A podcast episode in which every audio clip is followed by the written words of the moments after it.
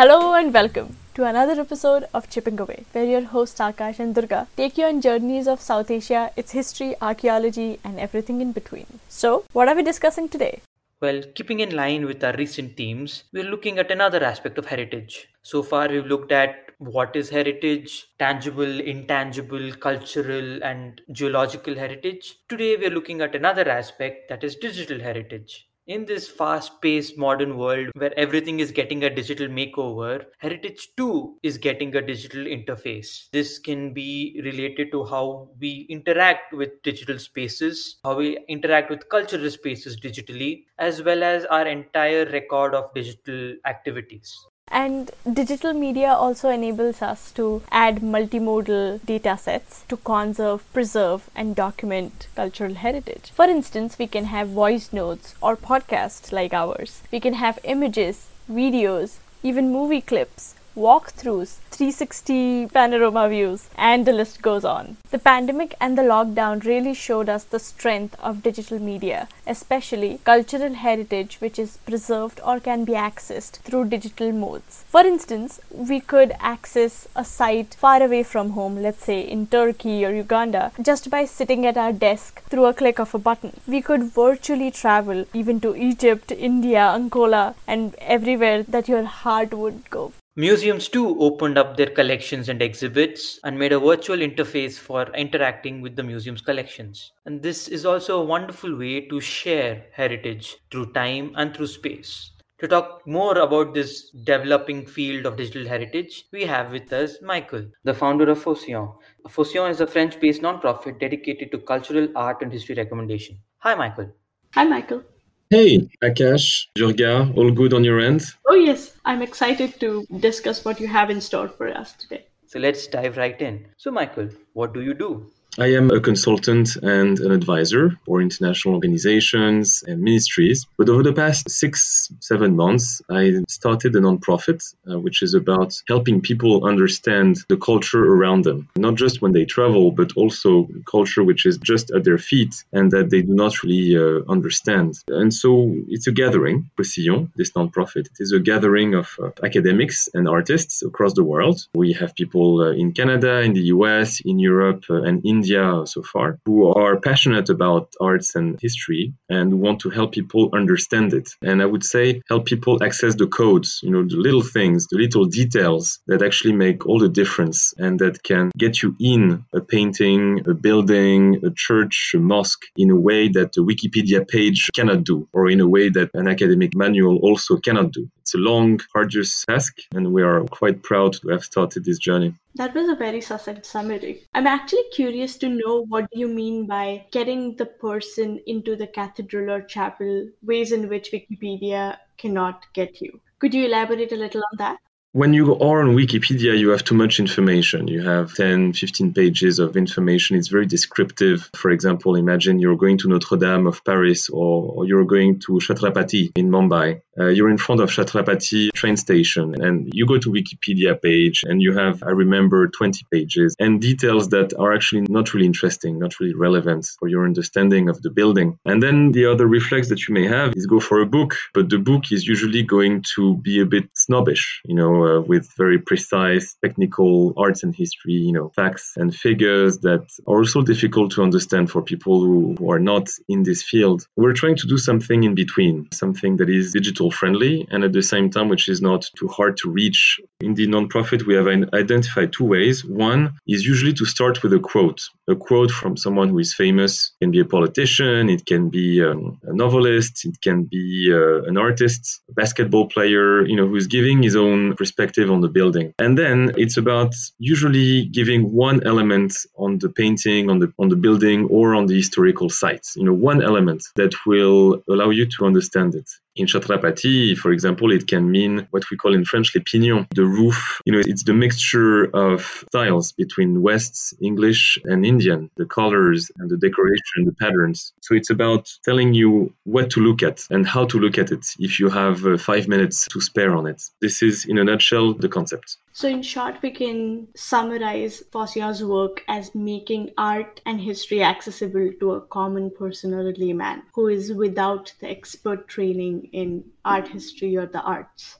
Yes, exactly. It's it's democratizing it and it's doing all we can to get people closer to what makes sense around them. You know, there is in our society more and more cynicism, indifference to things due to many, many things, the rise of technologies which are in a way separating us from others and also from the space around us. We're not going to do anything against that, but it's about, you know, going on these new tech platforms and get new generation which is there, you know, tell them guys, you know, there's something else that you can do on these platforms. There's also uh, the possibility to have a better understanding of what is around you. This is about understanding who you are, understanding uh, the history that made your country, that made the society that you're living in. Or if you're a tourist, it can be about just having a you know better clues about the landscape that you're watching. There is a lot of joy from that in just understanding something simple, and it can have a lot of impact on your life. I think we don't rank arts and culture as being number one food and security and good governance, obviously. But I believe that culture can bring a lot to someone.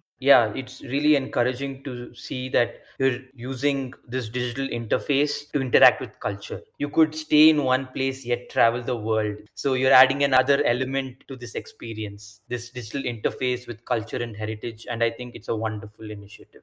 I wonder if you can speak more to the digital integration at Focillon.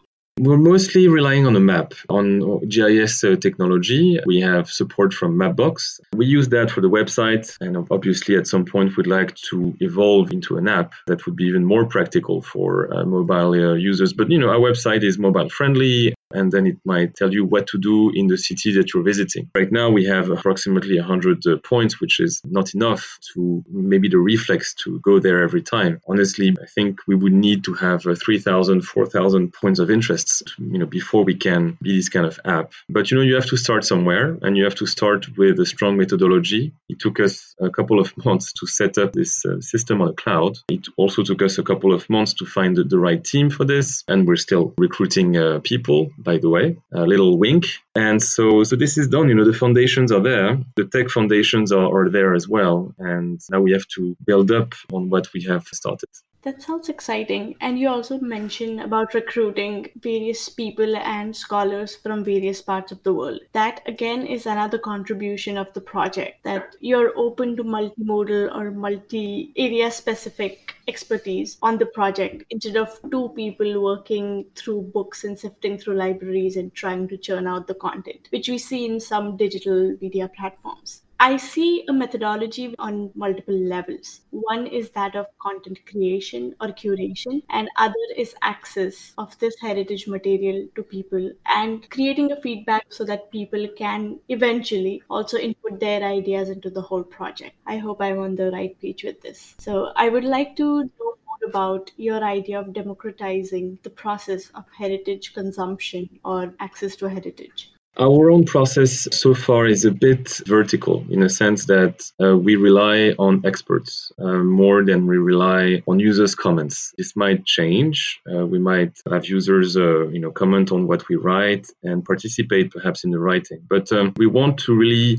put forward the people uh, who are dedicated to this, you know, who have spent their career on this, uh, the PhDs, the, the artists. We want to trust them. And in my view, there's not enough credibility, I would say, or legitimacy given to people who do humanities uh, nowadays. You know, we enter an age which is going to become more difficult economically and also politically, I believe, because of many reasons. The end of cheap oil and gas, climate change, and the rise of military tensions, to name just a few. And in this context, uh, humanities are perceived as being uh, secondary and not valued. So we want to value the people who are actually dedicated to this. We want to give them a mic to say what they have to say, basically. When you go on other platforms, what you see on these touristic uh, platforms is that things that are written are not uh, verified and they're sometimes wrong. Uh, so it's not curated, it's not precise. It doesn't say much, you know, about the location. It doesn't give you any poetry. It doesn't give you any any sense of participating in what you have in front of you. I see that in Notre Dame every day. I live close to Notre Dame of, Paris, and people, what they are told is horrific stories about uh, torture in the Middle Ages and gamification of culture culture and arts. I mean, I see these touristic uh, guides who are telling uh, foreign tourists uh, things that often are, are false or ambiguous or just about gorish things that do not really help people get the place where they are. So yeah, we you know, we'd like to change that. We'd like to take arts and history seriously again and do it with the right people. Uh, this takes more time, obviously, than uh, you know having uh, thousands of writers across the world who, with little expertise on this. So it, it, would be faster to tap into the thousands of motivated and curious people, but um, who have not really studied this, who have not gone through the books. You know, this is what allows you to eventually to say to people, you know, you should look at that. I, you know, recommend after all these hundreds of books and thousands of hours I spent working on this, I can tell you that you should look at this piece of ornament of decoration and not at this one. And I see that as a huge potential uh, to tap into that that no one is interested in anymore, and that should be brought back uh, front and center in our society.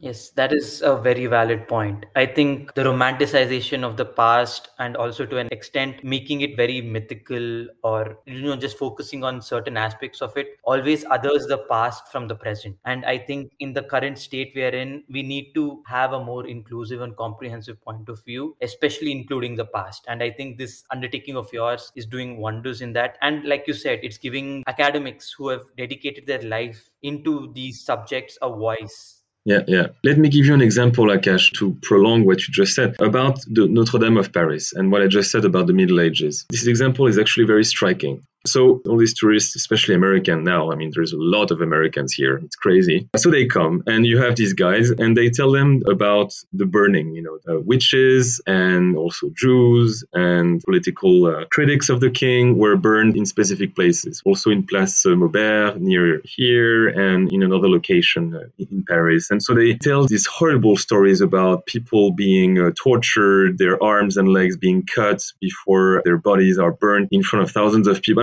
you know people get out of paris with this impression of the city and with this impression of the middle ages which is a bit crazy because in the 21st century we're going to need an understanding of the middle ages. We are going to need an understanding of how these people were able to live with nature and with their surroundings and doing less because we are doing way too much on this planet now. And we are way too active. We are way too transformative. And this is killing us. And this is driving temperatures up. And our modern post-industrial model is not going to last for two more centuries uh, if it is not reformed. One of the ways to reform it is to actually understand what happened in previous centuries before the Industrial Revolution. I'm reading a lot of such interesting books on that, on the mentality of people, the relationship between men and women, parents and kids, human beings and trees or animals. And you realize that actually in the Middle Ages that there was a profound humanity and that yes, you had this extreme violence, but you had a regulation of violence overall. You know, you had these extreme practices, but you actually have this world of village interactions, which are so interesting and stabilizing. And when you live in the 21st century, you actually are a bit uh, nostalgic of it. But this is not what these tour guides are telling people here, you know, because they actually have the, the way that uh, they Hollywoodize access to culture and, and to history. And uh, I think in a way it is damaging. We need something more profound, something deeper about the past and about the culture around us. This is a beautiful segue into my last question.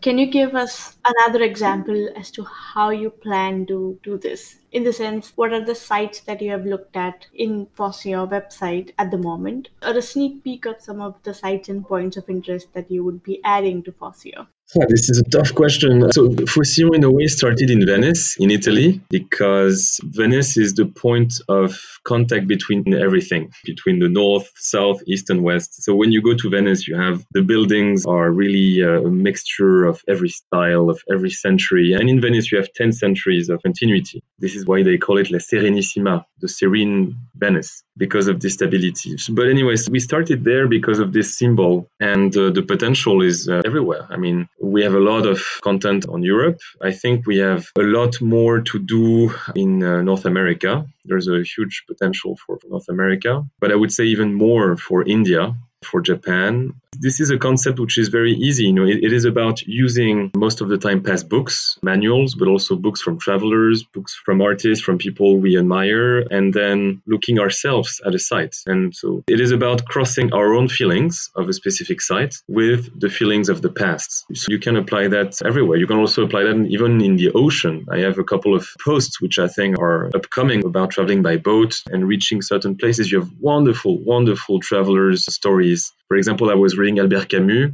uh, last night, and Albert Camus was talking about when he entered Rio de Janeiro for the first time in his life in 1949. And it's very moving, you know, because he sees the Corcovado, he sees uh, Pao de Azúcar, and he tells about his first impression of Rio 80 years ago, which is a very different uh, Rio, of course, without the electricity and all the lights that we have today. So you can imagine many, many things. It is going to be about the people who join us. They are already making this project and this website, and they will continue to do so. And speaking of people, the whole project Focillon is also inspired by Henry Focillon. So could you tell us a little about that? So the source of inspiration.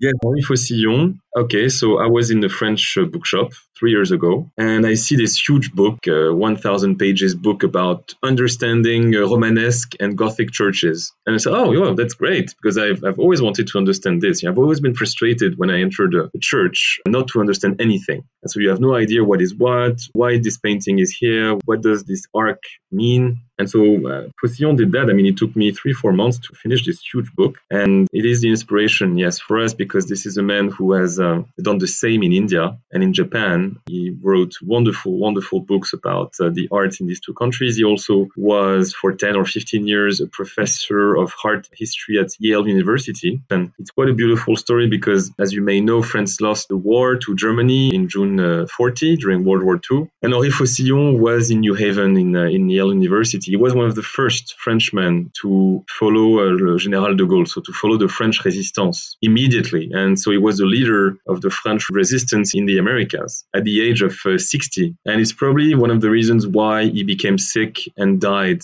during the war. And it is why he didn't finish the book that he wanted to write at the end of his life, sadly. And so, in a way, we're paying a tribute to him, to his generosity, to his uh, independence, also to his uh, global overview, which at the time was quite rare, you know, to have this at a moment when we could not travel easily, to have such international curiosity. We want to use that, this energy that he had uh, for the project we have now. So I think Focillon makes a lot of sense. And I'm quite happy. Actually, I brought this up and I wanted to change name, but the whole team said, no, no, no, we should continue. because everybody in the team, uh, again, they are PhD students or PhDs. And for them, Focillon is like uh, Michael Jordan to, to basketball. So I remember uh, Anna Maria, for example, telling me, I have five books of Focillon behind me. Snehal is the same. Snehal, which is based in Mumbai, she also had a book of Focillon uh, close to her. He's our, our mascot, and we're, we're proud of this and i think it's a wonderful way to you know come full circle wherein you know in a world where that was so divided in the past how Focillon tried to unite it by looking at it through the past and looking at it from a holistic global point of view you're trying to continue that project looking at it in this modern day where you know we have so many interconnections as well as so many points of conflict. You're trying to bring this holistic perspective. And i think it's a wonderful project and we look forward to more on it. Thank you so much Thank you, Akash, and all the best for the rest of the day. Thank you. Thank you, Michael. It was really very insightful. And I can actually see how we can move and adapt with our methods of cultural preservation and retrieval in a digital age. So, see you all in a matter of 15 days. Until then, keep chipping away.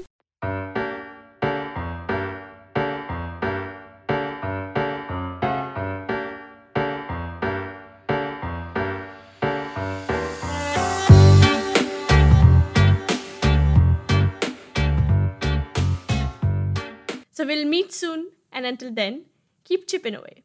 Bye bye. Chipping Away is available on all major streaming websites such as Spotify, Apple and Google Podcasts, and so on. So go ahead, subscribe wherever you feel comfortable, or you can just log in to Buzzsprout and check out Chipping Away. We have a new episode coming up every fortnight, that is, after every 15 days, so twice a month. Each episode comes with a new theme new points for discussion, and something for us to take back and ponder on. So, join us in our journey of understanding our collective past better and to question the existing and new theories and models that we encounter every so often. And don't forget to follow us on Twitter and Instagram at chippinawayInd and drop us a line about your comments, inputs, and what you would like to hear from us at chippinawayInd at gmail.com.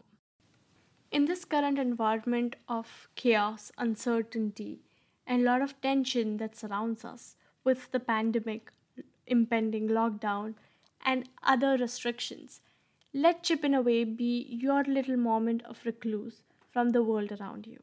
Help us make this little movement a little more better by reading the blog posts that go with our podcasts and other discussions online and offline. For the blogs, you can check out www.kalemighthy.com. That is K A L E M I G H T Y.com.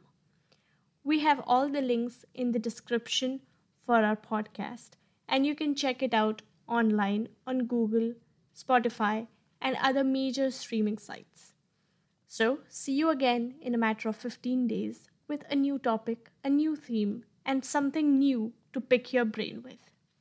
Till then, keep chipping away, stay safe, and take care. Bye bye.